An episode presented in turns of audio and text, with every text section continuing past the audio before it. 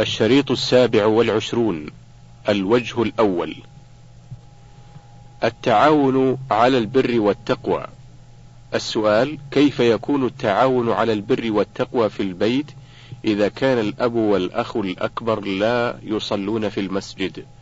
الجواب هذا من أهم التناصح ومن أوجب التعاون إذا كان الوالد أو الأخ أو غيرهما من أهل البيت يتعاطى شيئا من المنكر يجب التناصح والتعاون والتواصي بالحق على قدر المستطاع بالأسلوب الحسن وتحري الوقت المناسب حتى يزول المنكر. كما قال تعالى فاتقوا الله ما استطعتم.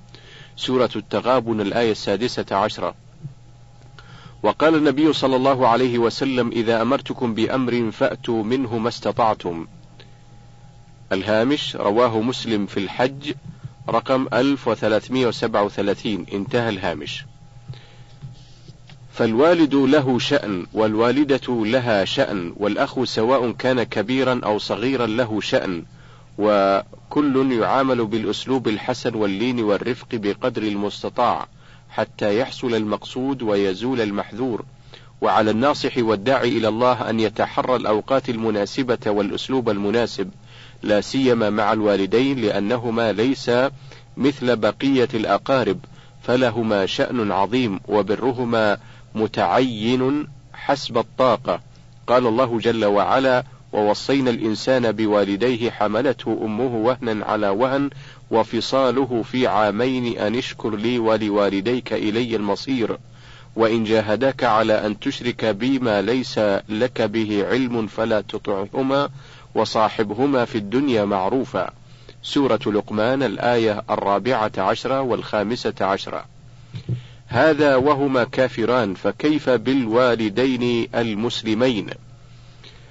فإذا كان الوالدان الكافران يصحبهما الولد بالمعروف ويحسن إليهما لعله يهديهما لعله يهديهما بأسبابه. فالمسلمان أولى وأحق بذلك فإذا كان الوالد يتكاسل عن الصلاة في المسجد أو يتعاطى شيئا من المعاصي الأخرى كالتدخين أو حلق اللحية أو الإسبال أو غير ذلك من المعاصي التي يقع فيها فإن على الولد أن ينصح بالحسنى ويستعين على ذلك بمن يرى من خيار أهل البيت وهكذا مع الوالدة والأخ الكبير وغيرهما من أهل البيت حتى يحصل المطلوب. الهامش مجلة البحوث عدد رقم 37 من الصفحة الثالثة والسبعين وحتى الخامسة والسبعين بعد المئة. الشيخ بن باز رحمه الله. انتهى الهامش. حكم أخذ الكتب من المكتبة المدرسية وعدم إعادتها. السؤال الأخت من عنيزة في المملكة العربية السعودية تقول في سؤالها في سنوات دراسة الماضية كان لدينا في مدرستنا مكتبة تضم عددا من الكتب والمجلات وكانت لا تلقي آه، وكانت لا تلقى أي اهتمام من الطالبات. وقد كنت وقد كنت أحب القراءة واقتناء الكتب وأعجبني بعض الكتب الدينية التي كانت فيها وكذلك الكتب الطبية والقصصية وهي حوالي أربعة كتب. وقد أخذتها من مكتبة المدرسة حتى أقرأها وأعيدها وفي زحمة الدراسة نسيت أن أعيدها إلى المكتبة. وبعد أن تخرجت من المدرسة بحوالي ثلاث سنوات قالت لي إحدى الأخوات إن أخذ هذه الكتب وعدم إرجاعها حرام ومحاسبون عليه يوم القيامة. مع العلم أنني عندما أخذتها لم أكن أعلم بحكم أخذها وكذلك لم يكن للمكتبة أي اهتمام من المدرسات أو الطالبات وأنا قد استفدت منها وخاصة الدينية ولا أود أن أعيدها الآن ولا أود أن أعيدها لأن فيها أحكاما أفادتني فما الحكم في ذلك؟ جزاكم الله خيرا. الجواب الواجب عليك ردها إلى المكتبة لأنها في حكم الوقف على المكتبة. ولا يجوز لأحد أن يأخذ من المكتبات العامة ولا من المكتبات المدرسية شيئا إلا بإذن المسؤول عنها على وجه العارية لمدة محدودة. وعليك مع ذلك التوبة إلى الله مما فعلت. ونسأل الله أن يتوب عليك ويغفر لك إنه خير مسؤول. الهامش مجلة البحوث عدد رقم 42 في الصفحة الثامنة والثلاثين بعد المئة الشيخ بن باز رحمه الله. انتهى الهامش. حكم ضرب الطالبات بغرض التعليم. السؤال ما حكم ضرب الطالبات لغرض التعليم والحث على أداء الواجبات المطلوبة منهن لتعويدهن على عدم التهاون فيها؟ الجواب لا بأس في ذلك فالمعلم والمعلمة والوالد كل منهم عليه أن يلاحظ الأولاد وأن, يودي وأن يؤدب من يستحق التأديب إذا قصر في واجبه حتى يعتاد الأخلاق الفاضلة. وحتى يستقيم على ما ينبغي من العمل الصالح. ولهذا ثبت عن النبي صلى الله عليه وسلم أنه قال مروا أولادكم بالصلاة لسبع واضربوهم عليها لعشر وفرقوا بينهم في المضاجع. الهامش رواه أبو داود في الصلاة رقم 495 و 496 وأحمد في الجزء الثاني رقم 187 انتهى الهامش. فالذكر فالذكر يضرب والأنثى كذلك إذا بلغ كل منهم العشر وقصر في الصلاة ويؤدب حتى يستقيم على الصلاة. وهكذا الواجبات الأخرى في التعليم وشؤون البيت وغير ذلك. فالواجب على أولياء الصغار من الذكور والإناث أن يعتنوا بتوجيههم وتأديبهم. لكن يكون الضرب خفيفا لا خطر فيه ولكن يحصل به المقصود. الهامش مجلة البحوث عدد رقم 37 في الصفحة رقم 171 الشيخ بن باز رحمه الله. انتهى الهامش. حكم السلام بالإشارة باليد. السؤال ما حكم السلام بالإشارة باليد؟ الجواب لا يجوز السلام بالإشارة وإنما السنة السلام بالكلام بدءا وردا. أما السلام بالإشارة فلا يجوز لأنه تشبه ببعض الكفر في ذلك ولأنه خلاف ما شرعه الله. لكن لو أشار بيده إلى المسلم عليه ليفهمه ليفهمه السلام لبعده مع تكلمه بالسلام فلا حرج في ذلك لأنه قد ورد ما يدل عليه وهكذا لو كان المسلم عليه مشغولا بالصلاة فإنه يرد بالإشارة كما صحت بذلك السنة عن النبي صلى الله عليه وسلم. الهامش راجع سنن أبي داود في الصلاة رقم 925 و 927 والترمذي في الصلاة رقم 367 و 368 الهامش أيضا مجلة البحوث عدد رقم 38 في الصفحة رقم 136 الشيخ بن باز رحمه الله. انتهى الهامش. نعم الذنوب سبب المصائب. الهامش كتاب الدعوة رقم خمسة. الشيخ بن عثيمين الجزء الثاني رقم 143 و 144 انتهى الهامش. السؤال بعض الناس يستعجل في بيان الحكمة من بعض الأحداث المعينة فيقول مثلا أراد الله من هذه المحن في هذا الوقت كذا وكذا أو امتنع المطر لكثرة الذنوب أو حصل الزلزال الفلاني أو حصل الزلزال الفلاني ليختبر الله أولئك. أليس في ذلك قول على الله بغير علم ويقين لأننا لا نعلم حقيقة مراد الله من ذلك. الجواب لا حرج أن يعلل الإنسان ما يصيب الناس من زلازل ومحن وفقر بما جعله الله تعالى علة وسببا. فالذنوب مثلا بين الله بين الله في كتابه أنها سبب للشر والفساد. قال الله تبارك وتعالى ظهر الفساد في البر والبحر بما كسبت أيدي الناس سورة الروم الآية الواحدة والأربعون. وقال تعالى وما أصابكم من مصيبة فبما كسبت أيديكم ويعفو عن كثير. سورة الشورى الآية الثلاثون. وقال تعالى أولما أصابتكم مصيبة قد قد أصبتم مثليها قلتم أن هذا قل هو من عند أنفسكم. سورة آل عمران الآية الخامسة والستون بعد المئة. فالنصوص في هذا كثيرة مشهورة فلا حرج أن يعلل الإنسان هذه المصائب بما جعله الله تعالى علة وسببا وإن كان هناك أسباب أخرى لا نعرفها. فإذا عللنا بما جعله الله علة فإننا لن نكون قائلين على الله بلا علم بل قائلين على الله بما أعلمنا هو سبحانه وتعالى عن نفسه بأن هذه المصائب سببها ذنوبنا وأفعالنا وما كسبت أيدينا. في الأسباب والمسببات. الهامش كتاب الدعوة رقم أربعة الشيخ بن عثيمين في الجزء الأول رقم اثني عشر وثلاثة عشر انتهى الهامش السؤال هناك من ينسب شدة البر هناك من ينسب شدة البرد أو الحر للعوامل المناخية أو لطبقة الأوزون أو لدوران الكرة الأرضية، فهل يصح هذا التأويل؟ الجواب لا شك أن شدة الحر وشدة البرد لها أسباب طبيعية معلومة، ووجودها بأسبابها من تمام حكمة الله عز وجل، وبيان أنه أن سبحانه وتعالى خلق الخلق على أكمل نظام، وهناك أسباب مجهولة لا نعلمها نحن مثل قول الرسول صلى الله عليه وسلم إن النار اشتكت إلى ربها فقالت يا رب أكل بعضي بعضا فأذن لها بنفسين نفس في الشتاء ونفس في الصيف أو نفس في الشتاء ونفس في الصيف فهو أشد ما تجدون من الحر وأشد ما تجدون من الزمهرير. الهامش رواه البخاري في مواقيت الصلاة رقم 537 ومسلم في المساجد رقم 617 انتهى الهامش. وهذا سبب غير معلوم لا يعلم لا يعلم إلا بطريق الوحي ولا حرج على الإنسان أن يضيف الشيء إلى سبب معلوم حسا أو شرعا لكن بعد ثبوت أنه سبب حقيقي.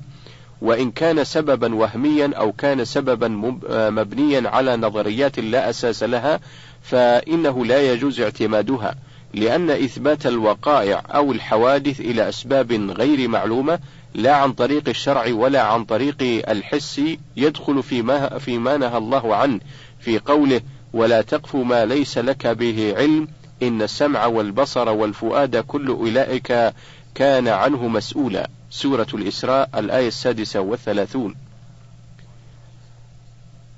تحريمه أصبح ظاهرا. تحريمه أصبح ظاهرا. الهامش كتاب الدعوة رقم أربعة الشيخ بن عثيمين الجزء الأول رقم تسعة وثلاثين وأربعين. انتهى الهامش. السؤال ولدي يشرب الدخان منذ فترة سرا وقد علمت بذلك فما توجيه فضيلتكم لي لمساعدته على الإقلاع عن التدخين وما حكم الشرع في شربه. الجواب شرب الدخان اختلف الناس فيه أول ما خرج كما هي العادة للشيء أول ما يحدث ولكن بعد أن تبين في الوقت الحاضر أنه ضار صار القول بتحريمه ظاهرا بينا. فشرب الدخان حرام أولا لأن شربه فيه إضاعة مال بلا فائدة بل بما فيه الضرر. ثانيا أنه سبب لأمراض عديدة من أخطرها السرطان. وثالثا لأنه سبب لسوء الخلق لأن شاربه إذا تأخر في شربه ضاقت نفسه وضاق صدره وصار لا يحب أن يكلمه أحد وصار يغضب عند كل شيء. رابعا أن شربه قد يوجب ثقل العبادات على الشارب أما الصيام فظاهر وأما غيره فربما تحضره الصلاة وهو بعيد عهد بشربه فيضيق ذرعا بها. خامسا أن يكون سببا لمنع الإنسان من دخول المساجد إذا كان له رائحة كريهة تؤذي المصلين وتؤذي الملائكة، فشرب الدخان حرام والناصح لنفسه يتجنبه إذا تحققت فيه واحدة من هذه الأمور فكيف بها جميعا. وربما يكون هناك أشياء أخرى لا تحضرنا الآن.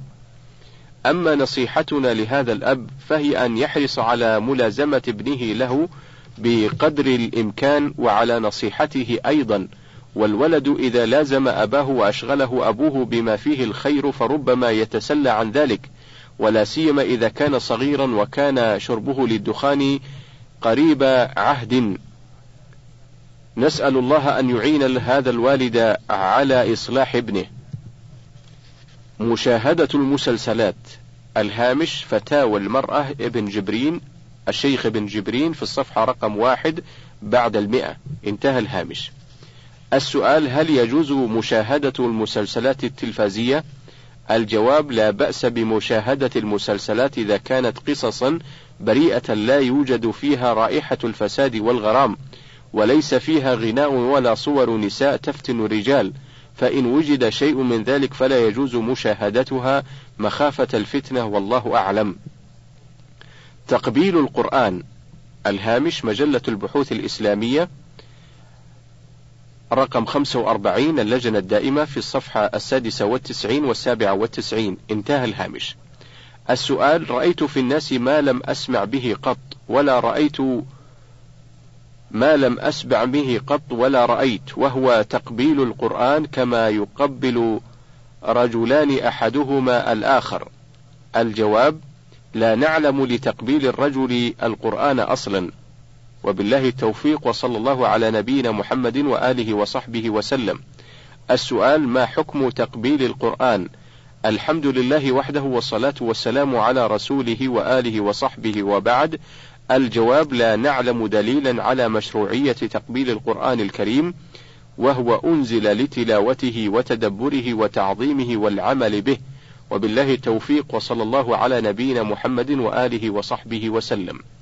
السؤال نلحظ أن بعض الإخوان عندما يقومون بقراءة القرآن الكريم يقوم بتقبيل المصحف ويمسح به على عينيه ووجهه فهل هذا وارد في الشريعة؟ أرجو إفادتي. الجواب لا نعلم لذلك أصلا في الشرع المطهر وبالله التوفيق وصلى الله على نبينا محمد وآله وصحبه وسلم.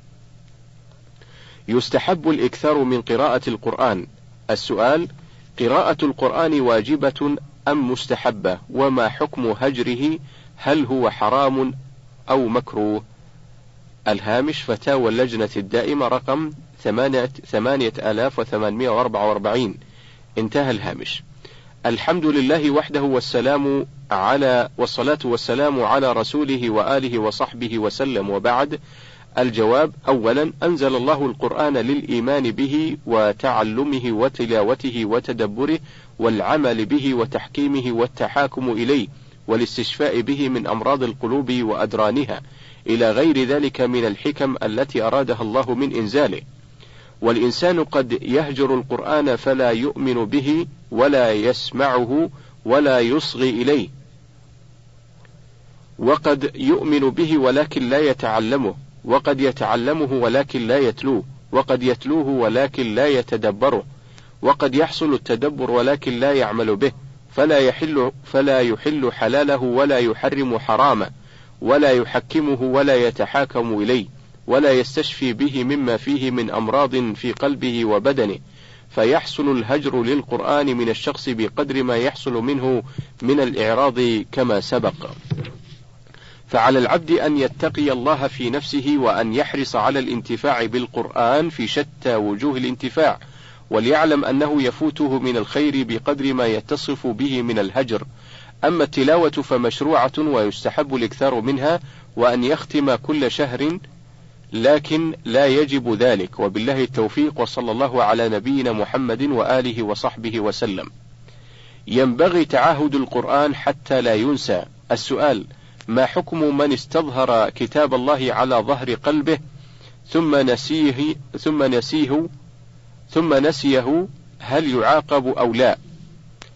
الهامش فتاوى اللجنة الدائمة السؤال السادس من الفتوى رقم 5168 انتهى الهامش. الحمد لله وحده والصلاة والسلام على رسوله وآله وصحبه. وبعد الجواب القرآن كلام الله تعالى وهو أفضل الكلام ومجمع الأحكام وتلاوته عبادة تلين بها القلوب وتخضع النفوس إلى غير ذلك من منافعه التي لا تحصى. من أجل ذلك أمر النبي صلى الله عليه وسلم بتعاهده حتى لا ينسى فقال صلى الله عليه وسلم تعاهدوا القرآن فوالذي نفسي بيده لهو أشد تفلتا من الإبل في عقولها. الهامش رواه البخاري في فضائل القرآن رقم خمسة آلاف وثلاثة وثلاثين ومسلم في صلاة المسافرين رقم سبعمائة واحد وتسعين. انتهى الهامش.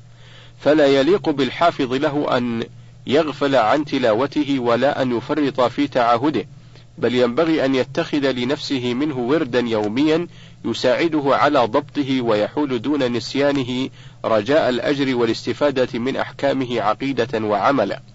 ولكن من حفظ شيئا من القرآن ثم نسي عن شغل أو غفلة ليس بآثم وما ورد من الوعيد في نسيان ما قد حفظ لم يصح عن النبي صلى الله عليه وسلم. وبالله التوفيق وصلى الله على نبينا محمد وآله وصحبه وسلم. هل يجوز إرسال المصحف بالبريد إلى بلاد الكفار؟ السؤال أنا مسؤول عن بريد الموسم ويوجد في هذه البلدة المغترمون المغتربون وغيرهم فيأتون أحيانا بظروف وفي داخل الظروف مصحف متوسط الحجم. ويريدون إرسالها إلى بلاد غير عربية والغالب عن على أهلها الكفر. فهل يجوز إرسال القرآن الكريم إلى هذه البلاد مع العلم أنه ورد في البخاري عن ابن عمر رضي الله عنهما نهى رسول الله صلى الله عليه وسلم أن يسافر بالقرآن إلى أرض العدو. الهامش فتاوى اللجنة الدائمة فتوى رقم 3497 انتهى الهامش. عبد الله بن قعود عضو وعبد الله بن غديان عضو وعبد الرزاق عفيفي نائب الرئيس وعبد العزيز بن باز رحمه الله الرئيس. الهامش أيضا البخاري في الجهاد رقم 2990 ومسلم في الإمارة رقم 1869 انتهى الهامش. الحمد لله وحده والصلاة والسلام على محمد وعلى آله وصحبه. وبعد الجواب إذا كان المرسل إليه المصحف مسلما فلا حرج في إرساله سواء كان البلد عربيا أو غير عربي وسواء كان أهلها مسلمين أم غير مسلمين لأنه والحال ما ذكر لا تناله أيدي الكفار لأنه لم يرسل إليهم ولا خطر عليه منهم.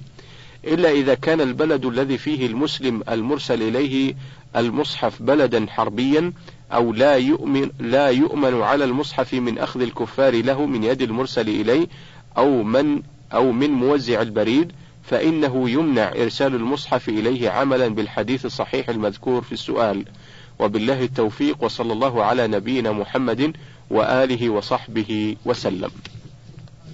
لا حرج من سماع الأخبار بدلا من سماع القرآن.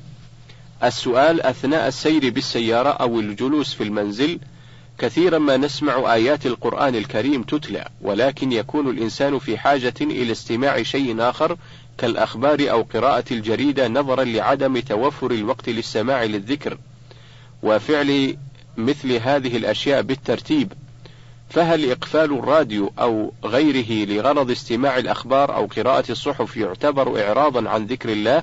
وما هو الحل في مثل ذلك؟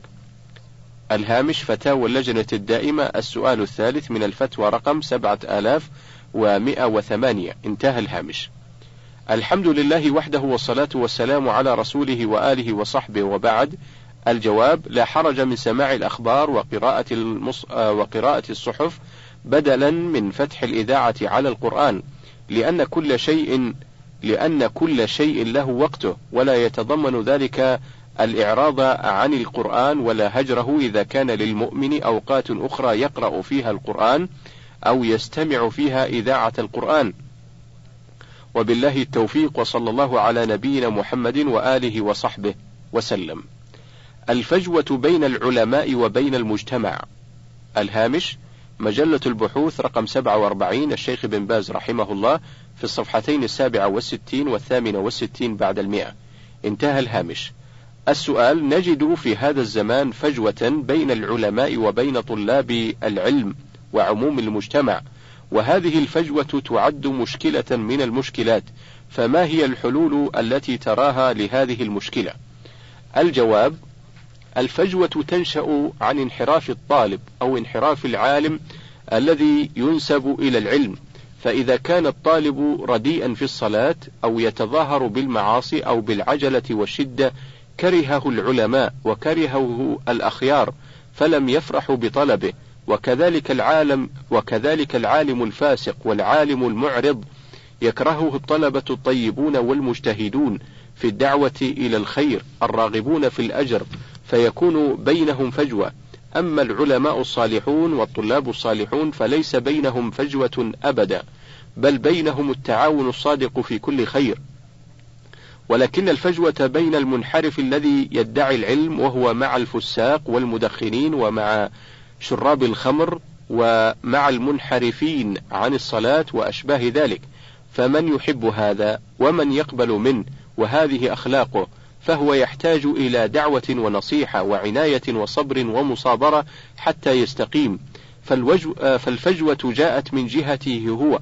هو الذي بعد أقواله هو الذي بعد بأقواله وأعماله عن أهل العلم وسيرتهم الحميدة والعالم الذي لا لا يمثل علمه بالتقوى والسيرة الحميدة بل هو مع الخرافيين ومع عباد القبور ومع الخمارين ومع أشباههم ليس بعالم ولا يستحق التقدير بل يستحق أن يجفوه أهل العلم النافع والطلب الصالحون حتى يرجع إلى الحق ويستقيم مع أهل الحق.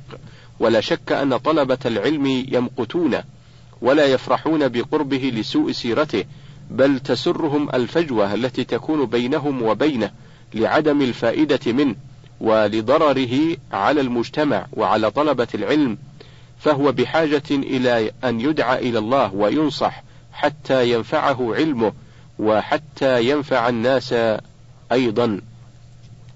والواجب على الجميع التعاون على البر والتقوى بصدق وإخلاص والاستقامة على أمر الله والحرص على ما يبعد الشحناء. وما يضيق الفجوة بينهم وذلك بالعلم النافع والعمل الصالح والسيرة الحميدة والصبر على ذلك والله الموفق. النفور من المناصب الدينية. الهامش مجلة البحوث رقم 47 الشيخ بن باز رحمه الله في الصفحتين الواحدة والستين بعد المئة والثالثة والستين بعد المئة. انتهى الهامش. السؤال ينفر كثير من طلبة العلم من المناصب الدينية فما هو السبب؟ وهل من نصيحة للحضور كما يلحظ كما يلحظ أن كثيرا من الطلبة في كليات الشريعة يبحث بشتى الطرق للتخلص من القضاء فما نصيحة فضيلتكم لهم؟ الجواب المناصب الدينية من القضاء والتعليم والفتوى والخطابة مناصب شريفة ومهمة والمسلمون في أشد الحاجة إليها وإذا تخلى عنها العلماء تولاها الجهال فضلوا وأضلوا.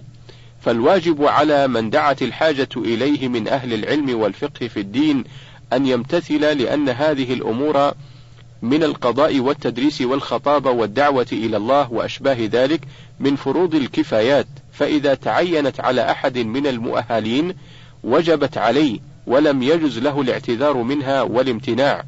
ثم لو قدر أن هناك من يظهر أنه يكفي وأنه وأنها لا تجب عليه هذه المسألة.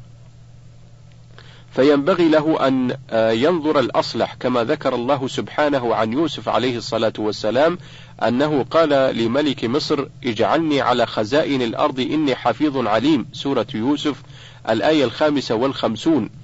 لما رأى المصلحة في توليه ذلك طلب الولاية وهو نبي ورسول كريم والأنبياء هم أفضل الناس طلبها للإصلاح يصلح أهل مصر ويدعوهم إلى الحق. فطالب العلم إذا رأى المصلحة في ذلك طلب الوظيفة ورضي بها قضائية أو تدريسا أو وزارة أو غير ذلك على أن يكون قصده الإصلاح والخير وليس قصده الدنيا وإنما يقصد وجه الله وحسن المآب في الآخرة وأن ينفع الناس في دينهم أولا ثم في دنياهم ولا يرضى أن يتولى المناصب الجهال. والفساق فإذا دعي إلى منصب صالح يرى نفسه أهلا له وأن فيه قوة عليه فليجب فليجب إلى ذلك وليحسن النية وليبذل وسعه في ذلك. ولا يقل أخشى كذا وأخشى كذا. ومع النية الصالحة والصدق في العمل يوفق العبد ويعان على ذلك. إذا أصلح لله نيته وبذل وسعه في الخير وفقه الله. ومن هذا الباب حديث عثمان ابن أبي العاص الثقفي أنه قال يا رسول الله اجعلني إمام قومي. فقال النبي صلى الله عليه وسلم أنت إمامهم. واقتدي بأضعفهم واتخذ مؤذنا لا يأخذ على أذانه أجرا. الهامش رواه أبو داود في الصلاة رقم 531 والنسائي في الأذان الجزء الثاني رقم 23 وابن ماجه في إقامة الصلاة رقم 987 وأخرج آخره فقط. الترمذي في الصلاة رقم 209 انتهى الهامش. فطلب رضي الله عنه إمامة قومه للمصلحة الشرعية ولتوجيههم للخير وتعليمهم وأمرهم بالمعروف ونهيهم عن المنكر مثلما فعل يوسف عليه الصلاة والسلام. قال العلماء إنما نهي عن طلب الإمرة والولاية. إذا لم تد إذا لم تدع الحاجة إلى ذلك لأنه خطر كما جاء في الحديث النهي عن ذلك. لكن متى دعت الحاجة والمصلحة الشرعية إلى طلبها جاز ذلك؟ لقص لقصة يوسف عليه الصلاة والسلام وحديث عثمان رضي الله عنه المذكور. انتهى الوجه الأول وننتقل إلى الوجه الثاني.